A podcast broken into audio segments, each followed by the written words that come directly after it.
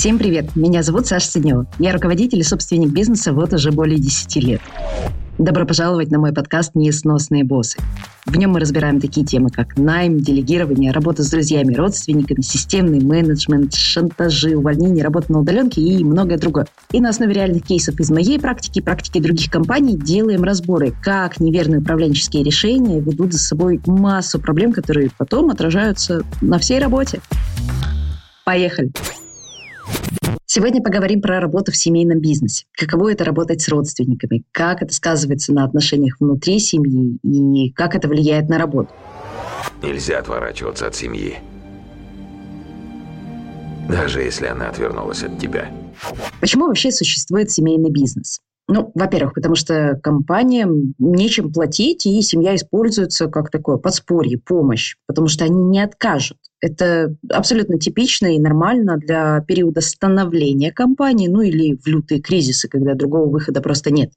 Еще одна причина – это потому что глава семейства из благих, в кавычках, побуждений хочет дать своим чадам работу, а сам будет как бы за ними присматривать. Кузьма, я за тобой наблюдаю.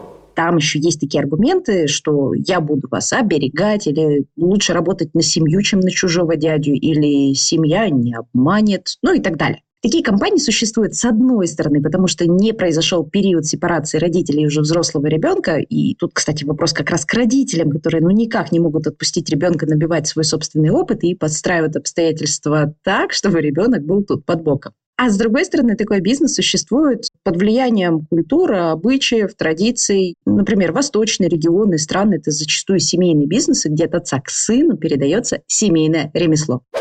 Ну и последнее, и самое, наверное, страшное, а еще и самое частое, это из-за недоверия к нанятым сотрудникам. То есть ты тупо не можешь доверять никому, кроме своих, потому что... А вот хер его знает, кстати, почему. Это семья. В такие вещи надо просто верить. Свои не украдут? Да ладно. Свои не напортачат и не подведут? Не думаю. Свои как-то лучше решат вопрос?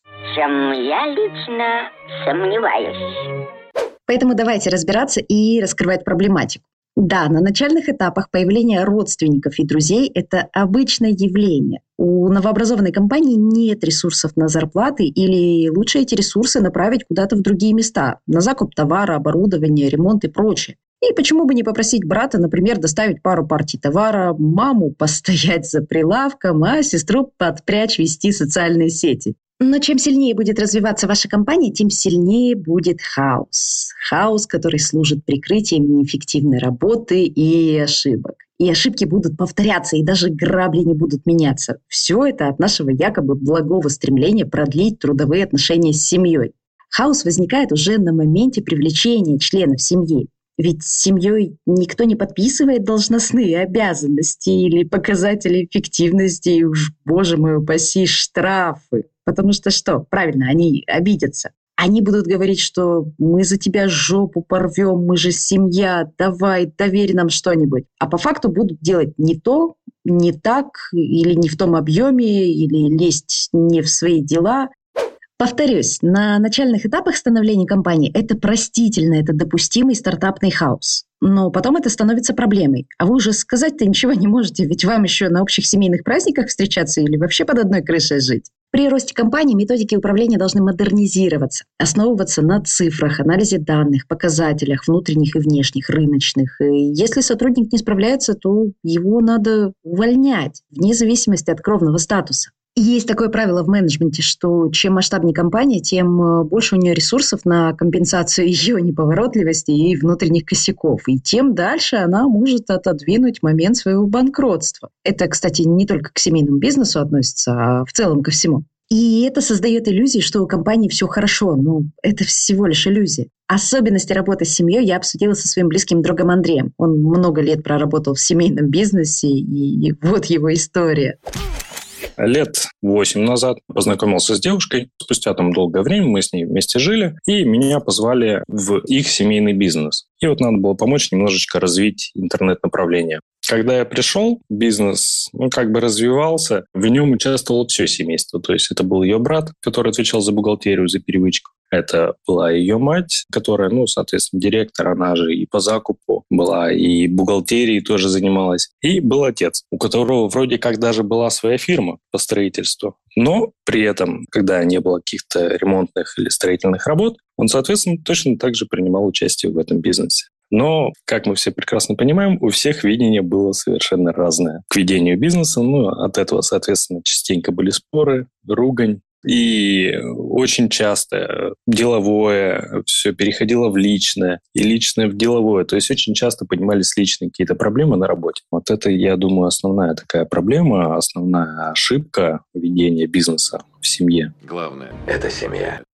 Начав работать в компании, Андрей обнаружил массу проблем, которые были видны со стороны, но которые полностью игнорировались членами семьи. Одна из них – это как раз тот самый хаос, о котором я говорила выше, и отсутствие четких правил игры. Я до сих пор не знаю, чем конкретно я занимался. То есть у меня было какое-то одно направление интернет-продаж, развитие интернет-направления. То есть э, мы сделали, в принципе, вдвоем с девушкой сайт, наполнили его, интегрировали его с 1С, Собственно, какой-то э, определенной должностной обязанности, какого-то одного процесса не было. Все по чуть-чуть немножко всем занимались. Не было структуры как таковой. Еще одной фишкой семейного бизнеса является придумывание задач э, родственникам. То есть вместо того, чтобы сидеть, причесывать бизнес-процессы, выделять цифры, стратегию описывать, они тратят время на сочинение задач для своих. Мою должность, наверное, все-таки придумали. Потому что кого-то конкретного, то есть я не думаю, что кого-то бы взяли. На тот момент была необходимость сделать сайт. То есть он, конечно, был, но это был говносайт, у которого даже не было интеграции абсолютно никакой с 1С, и, соответственно, клиенты, когда звонили или делали заказ, не факт, что этот товар был в наличии. И была задача, то есть это все интегрировать с 1С. Но я сильно сомневаюсь, что кого-то нанимали бы. Как ни странно, но семейный бизнес часто это не только про неэффективную работу, это еще и про такой феномен, знаете, как э, расслабиться на рабочем месте. Ну, то есть, а что тебе сделают? Ну, не уволят же. И это такой соблазн, который тебе говорит, что семья тебя не опрокинет на зарплату, что бы ни случилось. Поэтому где-то можно затянуть сроки, где-то опоздать, а где-то вообще забить, например, на клиента и не перезвонить ему. Отношение, ну, немножечко наплевательское, что ли. То есть, ну, нету как таковой ответственности. Хотя вроде как каждый должен бороться за свое дело, быть ответственным, стоять до конца, чтобы это все приносило прибыль. Но по факту что-то я не видел. То есть каждый все-таки тянул из этого свое. В каждом семейном бизнесе найдутся случаи, которые как раз показывают, как любимый родственник забивает на работу, но уволить его страшнее, чем в один прекрасный момент потерять бизнес. Все-таки родственник же. Брат у нее любитель уйти в загул немножечко, а так как он занимается на бухгалтерии, соответственно, на момент загула, то есть это может быть неделя, ну, может быть, побольше, бухгалтерия у нас проваливалась. Блин, вроде бы стоит поменять сотрудника, найми нормального человека, ну и, соответственно, уволить его тоже как-то не могут, потому что мама все-таки есть мама. Бизнес-некрологи полны тех компаний, которые не соблюдали финансовую дисциплину. К сожалению, у семейного бизнеса часто черный пояс по нарушению этой самой финансовой дисциплины. Я занимался интернет-продажами, и я до сих пор не знаю, какая была у меня зарплата. Вот реально, я не знаю, сколько я заработал. Пошел в бухгалтерию жаловаться, а им него заплатили. А вам не хватает? Сущие копейки. Ну мне же надо деньги э, дать было. Ну, были такие моменты, то, что, да, брались из кассы на какие-то свои нужды. И мать брала, и отец брал. Ну, все потихоньку брали. То есть не было какой-то структуры, не было какого-то там вот, вот это вот прибыль, вот из нее мы берем. То есть такого не было.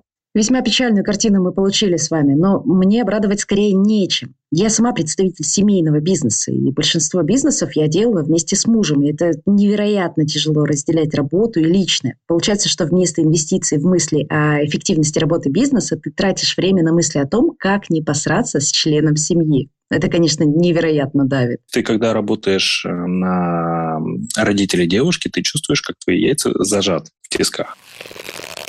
Разобьешь ей сердце, сверну шею. Ты все-таки получаешься зависимым от них, как ни крути. И это дает о себе знать и на эмоциональном фоне, то есть и на нервах. То есть в какой-то момент я уже ну, перестал выдерживать.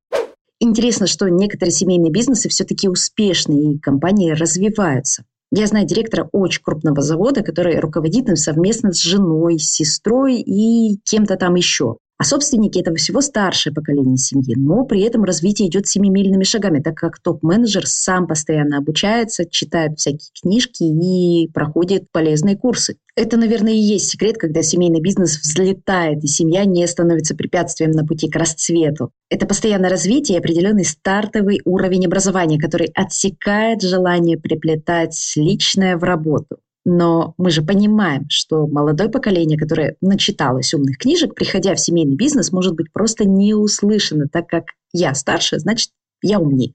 Этот постулат очень крепко сидит в головах.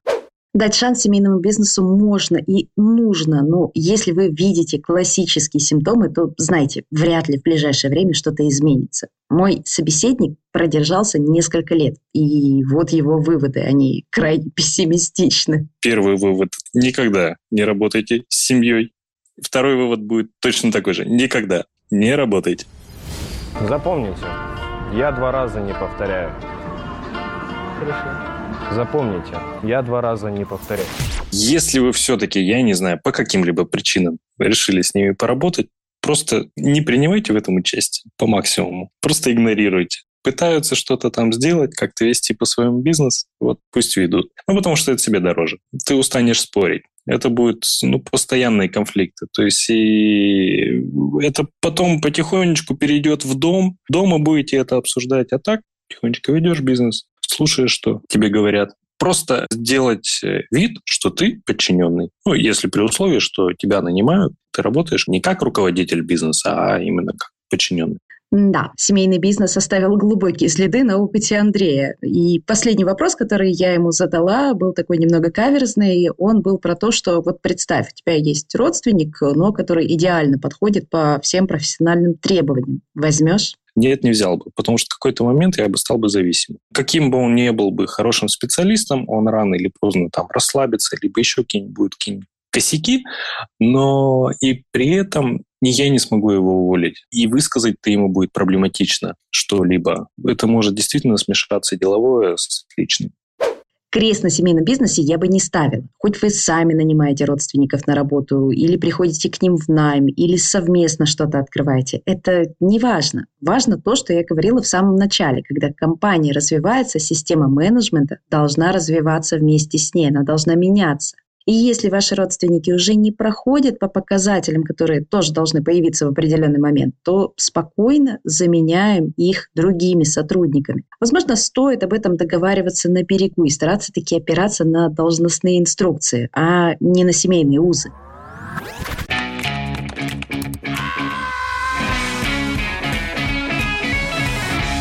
На этой ноте я прощаюсь с вами до следующей недели. Делитесь в комментариях, сталкивались ли вы с семейным бизнесом. Как по-вашему, работа с родственниками – это все-таки миф или реальность? И если у вас есть что рассказать, какие-нибудь другие корпоративные истории, пишите мне в директ, и я включу ваш рассказ в один из следующих выпусков. Салудная фамилия. За семью. За семью. Покеда.